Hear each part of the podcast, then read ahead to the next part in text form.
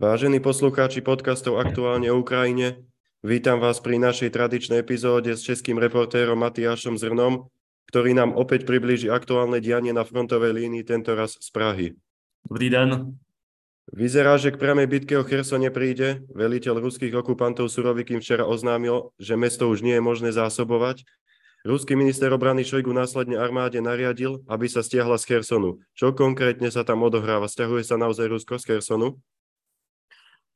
Eh, vypadá to, že skutečně od 1. Eh, listopadu zhruba eh, Rusové usilovně pracují na stahování svých sil, připravili velké množství, velké množství takových schromaždišť mužů a techniky na pravém břehu Dněpru, odkud je potom pomocí lodí přepravují na levý břeh Dněpru. Eh, snaží se to dělat ehm, tak, aby těch eh, jaksi transportních tras bylo poměrně velké množství, aby tím pádem Ukrajincům zkomplikovali jejich eh, ostřelování. Ty samotné, samotné nákladní čluny, ty, kterými přepravují, tak samozřejmě to už je pohyblivý cíl, který je poměrně těžké trefit, ale ta, ta, ta seskupení eh, vojsk by samozřejmě, to je lákavý cíl. Ale zdá se, že se Rusům jako daří ta, ty své jednotky postupně stahovat. To stahování ale je v procesu a může trvat dny nebo možná i nějaké kratší jednotky týdnů, protože oni mají dobře vybudovaná, eh, dobře opevněná um, obraná postavení v Chersonské oblasti, Eh, velkém položil velké množství minových polí. Asi se jim bude dařit ten ukrajinský postup zdržovat a zároveň Ukrajinci asi nemají v úmyslu jít do nějakých sebevražedných operací s velkým počtem padlých a Rusové se budou snažit ty eh, svoje jednotky postupně dostat na levý břeh, včetně samozřejmě obrovského množství techniky, kterou, eh, kterou tam mají. Samozřejmě si taktický ústup přes vodní tok, který je navíc kilometr více kilometr široký na řadě míst, um, během ostřelování a tak dále, to je velice jako náročný, jeden z nejnáročnějších vojenských úkolů, vyžaduje to obrovské logistické úsilí, koordinaci a tak dále, takže já bych nečekal, že to bude úplně všechno podle plánu, ale tím, že na tom Rusové zjevně začali pracovat už um, před nějakou dobu, tak si myslím, že se jim podaří řekněme, jádro těch sil opravdu stáhnout, že to asi nebude takový uh, zběsilý úprk, jako tomu bylo třeba při té chersonské ofenzívě. To znamená i, že Ukrajinci asi nezískají takové množství kořisti, jako získali u Chersonu, kde prostě přicházeli do plných skladů munice.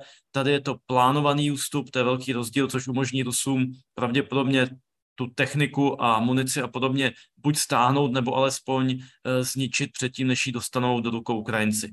Ale všechno to ještě bude trvat, jak říkám, e, dny až třeba dva, tři týdny, než opravdu nad samotným městem Cherson zavlaje ukrajinská vlajka. Cherson je dlhodobo jedným z hlavných cieľov Kieva na juhu. Oslobodenie tohto mesta bude obrovská porážka pre Rusov. Ako to ovplyvní ich bojovú morálku? No, um, já nevím, jak moc dobrá bojová morálka je teďka, moc bych na to nesázel, takže samozřejmě tohle to tomu e, nepřidá, ale tím, že jako ruská bojová morálka obecně je poměrně slabá od začátku, kdy se ukázalo, že je Ukrajinci nevítají chlebem a solí a že to bude těžká, dlouhá, náročná válka e, s velkými ztrátami, takže tohle to už je jenom takový další, další uh, moment, Samozřejmě to eh, třeba v řadách těch ruských vojenských blogerů, analytiků a podobně vzbuzuje rozhořčení, protože samozřejmě si uvědomují, že to je eh, de facto porážka. I kdyby se podařilo ten ústup eh, zvládnout v nějaké relativně organizované podobě, tak samozřejmě je to ústup, je to, je to ústup z prvního a jediného města, které je centrem nějaké oblasti, tedy regionu, které se podařilo Rusům obsadit od začátku války a nyní se ho vzdávají.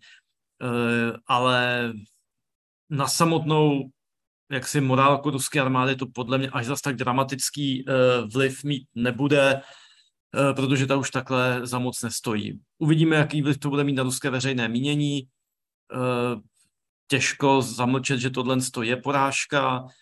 I to, i to divadlo, které se hrál Surovikin s Šojguem, kde mu dával ten raport a Šojgu se jakoby tam na místě rozhodl, že mu teda dává rozkaz, aby, aby město vyklidil, když není možné ho zásobovat, eh, no tak to nepůsobilo moc optimisticky. Tam Šojgu vypadal viditelně uh, unaveně a ne úplně optimisticky.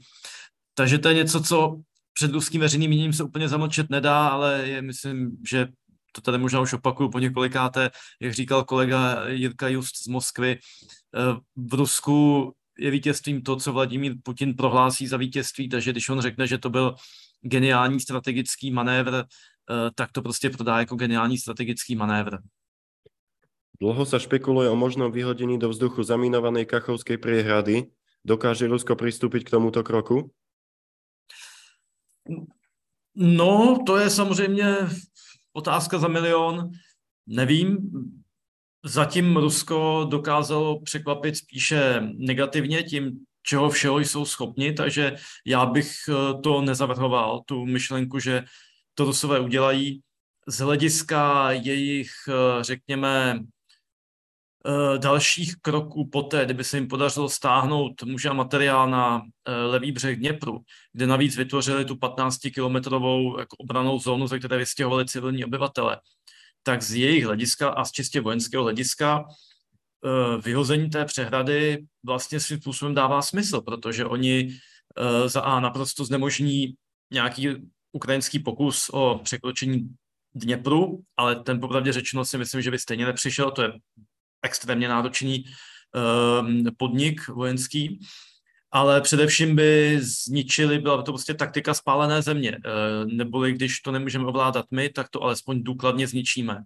A oni by, jim se podařilo, eh, když jsem někde četl ty výpočty, eh, zaplavit vlastně pět kilometrů území po obou stranách Dněpru a vlastně ho zcela zdevastovat. Takže eh, by to byl takový z jejich strany doslova do písmene po nás potopa, abych tak řekl. To znamená, že dobře, my jsme se stáli, dobili jste nějaké území, ale dobili jste vlastně spálenou, zničenou zemi. Včetně části města Cherson, které by bylo taky uh, do určité míry zatopené. Včera pri autonehode zahynul zástupca šéfa okupačnej správy, kolaborant Kirill Stremovcov. Bol tento človek pre Rusko dôležitý? Ne, tak to jsou, tohle to jsou pěšáci, které Kreml může bez problému obětovat. Eh, lokální kolaboranti, kteří sehrají svou úlohu a nějak, eh, nějak významní pro Kreml nejsou. Takže to je uh, nahraditelná položka, abych tak řekl, v uh, očích Kremlu. Keď Ukrajina oficiálně oslobodí město Kherson, ako to ovplyvní další průběh vojny? Bude to, bude to velká propagandi, velké propagandistické vítězství pro Ukrajinu, velký uh, morální, velká podpora ukrajinské morálce.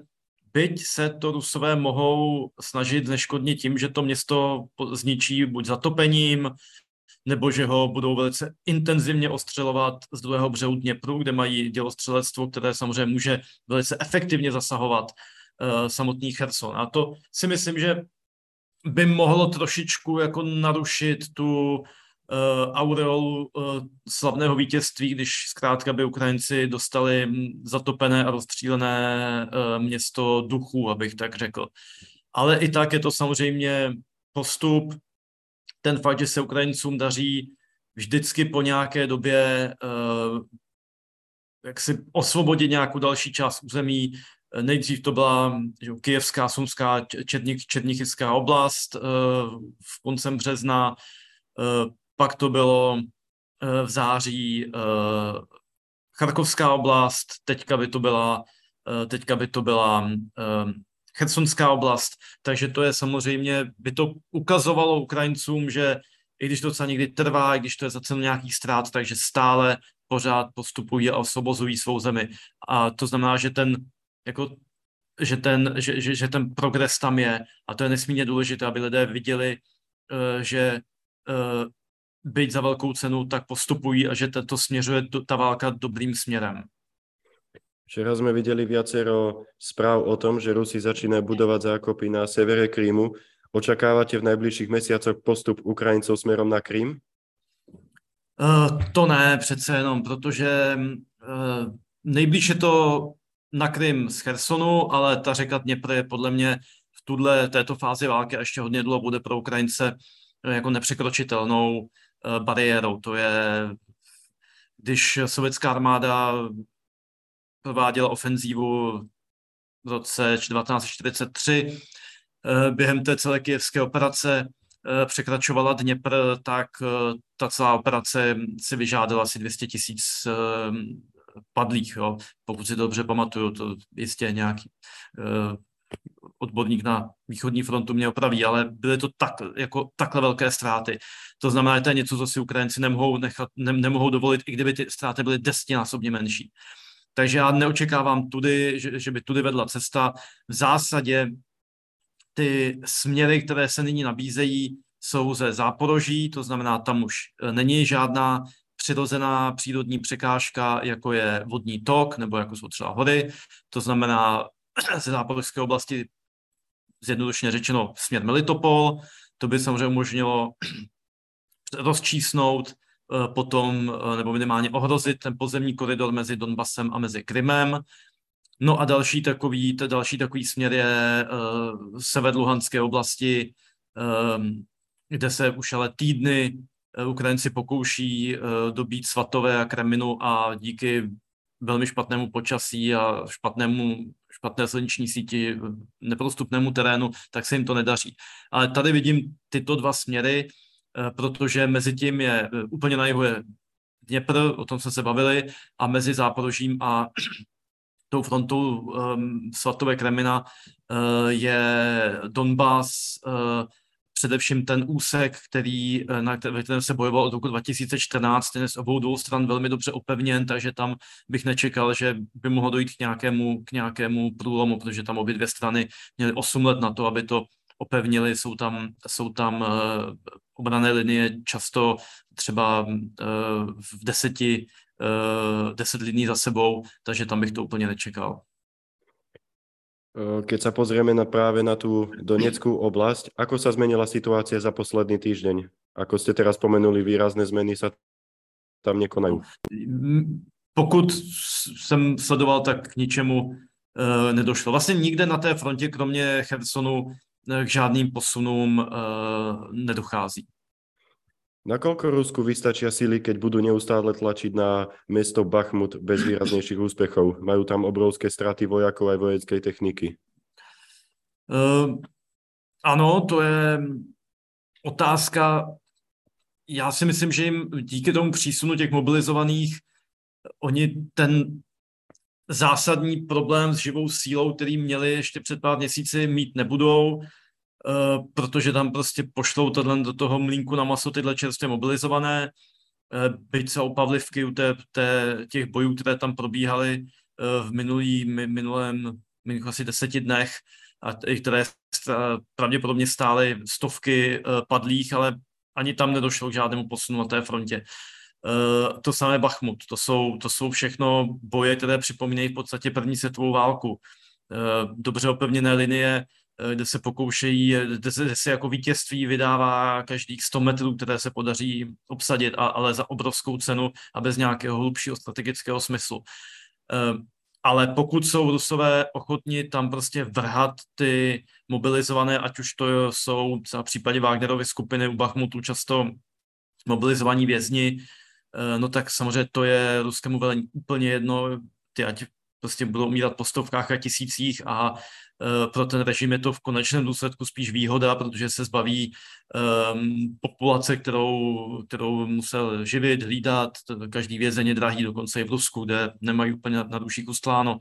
Ale uh, zdá se, že jsou ochotni tam vrhat i ty běžné mobilizované vojáky, uh, kteří budou mít taky velké ztráty. A to je něco, co si myslím, že v dlouhodobější perspektivě může tomu režimu ublížit, protože pokud zkrátka bude budou, bude do Ruska a už nejenom do věznic a už nejenom někam na Kamčatku, ale i do, řekněme, centrálních částí Ruska, do slovanských částí Ruska, do toho slovanského Heartlandu, eh, přibývat zinkových rakví eh, ve velkém počtu, tak si myslím, že tohle spolu s těmi zvěstmi o špatném vybavení, špatném velení a tak dále, tak to je něco, co může legitimitu toho režimu v konečném důsledku podkopat. Ostatně úplně stejně, jako to třeba podkopalo legitimitu režimu cara Mikuláše za první světové války, kdy ho podlomili neúspěchy na frontě, neschopnost zásobovat armádu, eh, kdy lidé viděli, že ten režim prostě není tak pevný, není schopný plnit ty své základní úlohy neboli ubránit zemi a to vlastně vedlo eh, k jaksi krizi legitimity a nakonec k eh, pádu režimu. Já nechci před, předvídat, že snad něco takového se stane, ale myslím si, že tohle je něco, co má velký potenciál tomu režimu blížit. Keď sa pozrieme na celú frontovú líniu, vykonává Rusko někde ofenzívu? Tak oni se o to pokoušeli u té, u té Pavlivky, ale bylo to opět, jako já, já vlastně úplně nerozumím, o co jim tam jde, oni si vyberou nějaké místo, na kterém absolutně vykrvácí a i kdyby ho dobili, tak vyhlásí, že tedy do, do, obsadili jednu větší vesnici, aniž by to mohlo mít nějaký strategický význam. Když Ukrajinci zautočili v Charkovské oblasti, no tak to byl uh, průlom, který vedl vlastně k posunu fronty o nějakých 150 kilometrů nebo k mm, velkým ruským ztrátám a velkému zisku velkého množství vojenského materiálu. To prostě se dokázalo to jako využít ten průlom.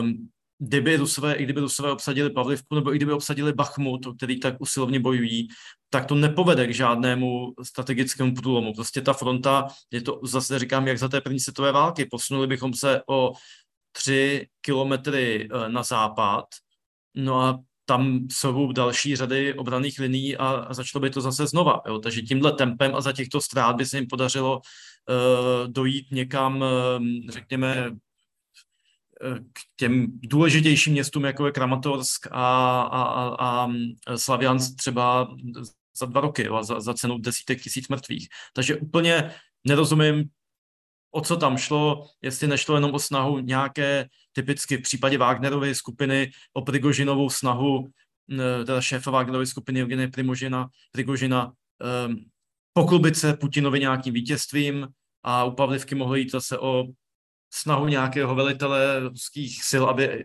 to byl on z klasické armády, teda kdo by mohl v Kremlu Gosudarovi ukázat, podívejte, Prigožinovi se tou Bachmutu nepovedlo, ale nám se podařilo obsadit tadyhle tuhle vesnici. Vy ste spomenuli Luhanskú oblasť, kde sú boje stabilizované. Môžeme očakávať v najbližších týždňoch, že ozbrojené sily Ukrajiny tieto mesta dokážu dostať pod palbu?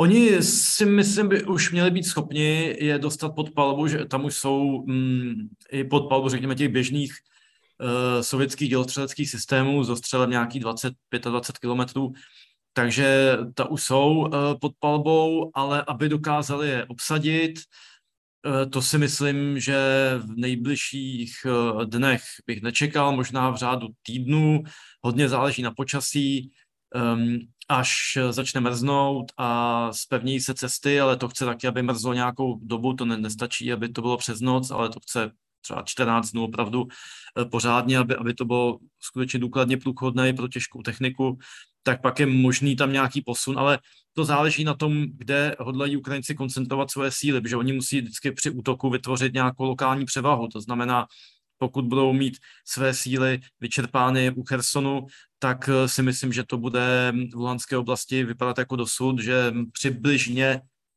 vyrovnané síly na sebe budou koukat ze zákopů eh, někde v lese, ale pokud se Ukrajinci rozhodnou tam tudy pokračovat, pokud uvidí, budou mít dojem, že ten průlom tam má nějaký strategický smysl a tam by se nabízelo potom to stočit na jihovýchod k Lisičansku a Severodoněcku, no tak pak se i tam můžeme něčeho dočkat, ale to záleží opravdu na kalkulaci ukrajinského velení.